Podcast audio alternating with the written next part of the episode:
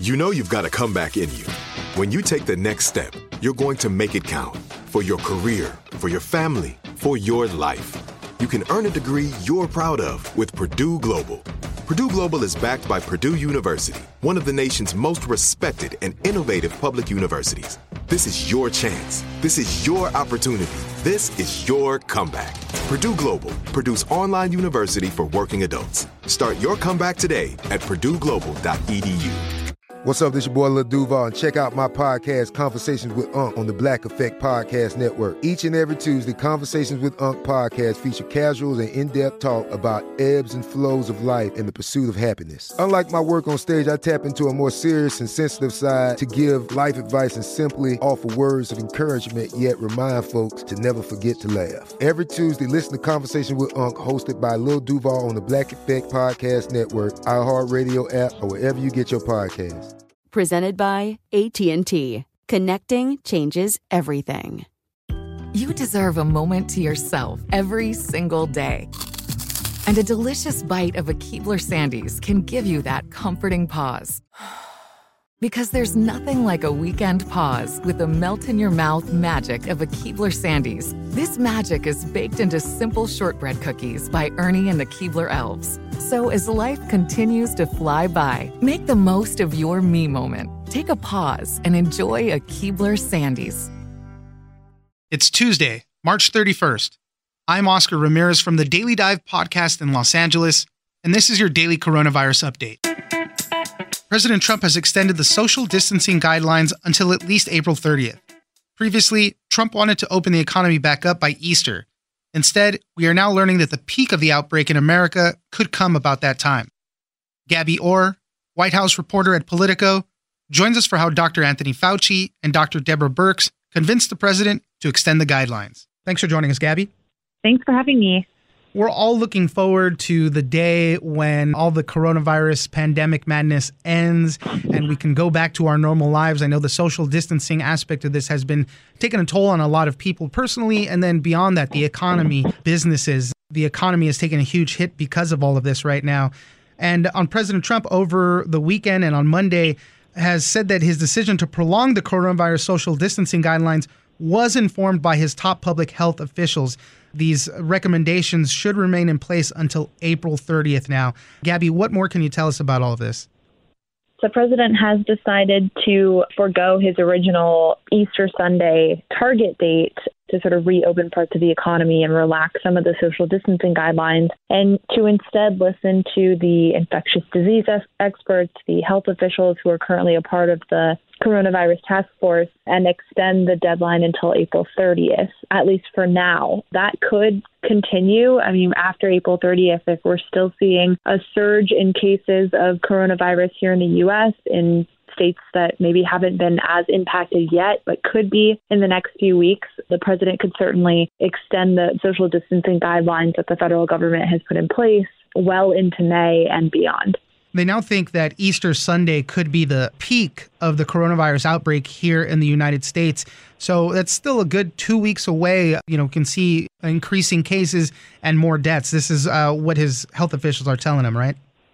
It is what health officials are telling him, and it is one of the reasons why you're seeing a number of governors actually take additional steps over this weekend and today to sort of prepare for an onslaught of cases in the next two weeks. Uh, Maryland and Virginia are just two of them. Of course, both of these states neighbor D.C., an area that has been hit hard and is expected to see an influx in cases just like what we've seen in New York over the next two weeks. And so both Governor Hogan of Maryland and Governor Northam of Virginia instituted stay in place orders today that are expected to go into effect later this evening and will hopefully fend off sort of the crisis that is unfolding in New York, at least to some extent. It's not as though the Washington, D.C. area can avoid it. But if there are things that we can do in terms of social distancing and, and business closures and making people stay at home, then that's certainly something that these state governors are trying to coordinate with the administration on. President Trump, you know, he's a guy who plays everything by the gut on his instincts. And that's gotten him into some tricky situations with aspects of the government, whether it's the intelligence agency or whatnot. But on this right now, early on, the messaging was a little all over the place too. But right now, it seems like he really is trusting his health experts, most notably Dr. Anthony Fauci and Dr. Deborah Birx. Dr. Fauci had said that they had some strong words with the president, like this needs to be continued. And thankfully, the president is listening at this point. And that had been a big question just over the past few days is whether or not the president was so eager to reopen parts of the economy and stave off a recession and significant impacts to businesses and to workers by reopening the economy and relaxing these social distancing guidelines, or if he would, in fact, turn to the advice of medical experts, people who are really studying the virus and just the trends that we've seen in different parts of the world that have been affected by it so far. And I know that there was a lot of consternation inside his own presidential campaign. A lot of people were worried about this politically. You know, if the president did decide to move forward and reopen parts of the economy. And then we saw the virus start to spread even further and, and community transmission become more apparent in a lot of places where it maybe didn't exist already. That could be devastating for him politically. And so I think that not only was he listening to members of the coronavirus task force who were sort of advising him from a health perspective, but also close aides and people within his inner circle who were weighing in from a political standpoint as well. It is unfortunate that politics always kind of plays a place in something like this, but there are many, many angles to this. There is the health aspect. Obviously, we don't want more people to get sick and die and, and have this thing spread. There is the economy angle. The longer that we keep things shutting down, the worse the economy suffers, the worse people individually, businesses, small businesses, every this whole trickle down thing, the worse that gets.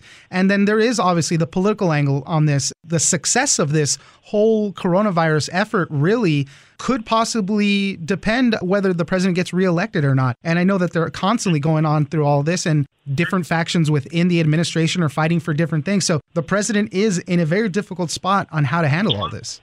He is, and he's getting a lot of conflicting advice from different pockets of his administration and also from outside allies. And you just mentioned it, but one thing that is important to note is sort of the internal tensions that we're seeing play out that we've become accustomed to just as reporters who are covering this administration, I mean, you see it all the time where you have sort of these different wings inside the White House who are competing or who are trying to get the president to adopt their point of view. And that seems to be happening right now as well. There are different parts of this administration that there's confusion over the coordination happening with private sector entities and how they're working with the government. So I do think that that is contributing somewhat to sort of the chaotic approach that we've seen, the whole of government approach that Vice President Pence has been describing. And ultimately, it could really damage the president's reelection if that continues and impacts his administration's response to the coronavirus. Gabby Orr, White House reporter at Politico, thank you very much for joining us. Thanks for having me. I'm Oscar Ramirez, and this has been your daily coronavirus update. Don't forget that for today's big news stories, you can check me out on the Daily Dive podcast every Monday through Friday. So follow us on iHeartRadio or wherever you get your podcasts.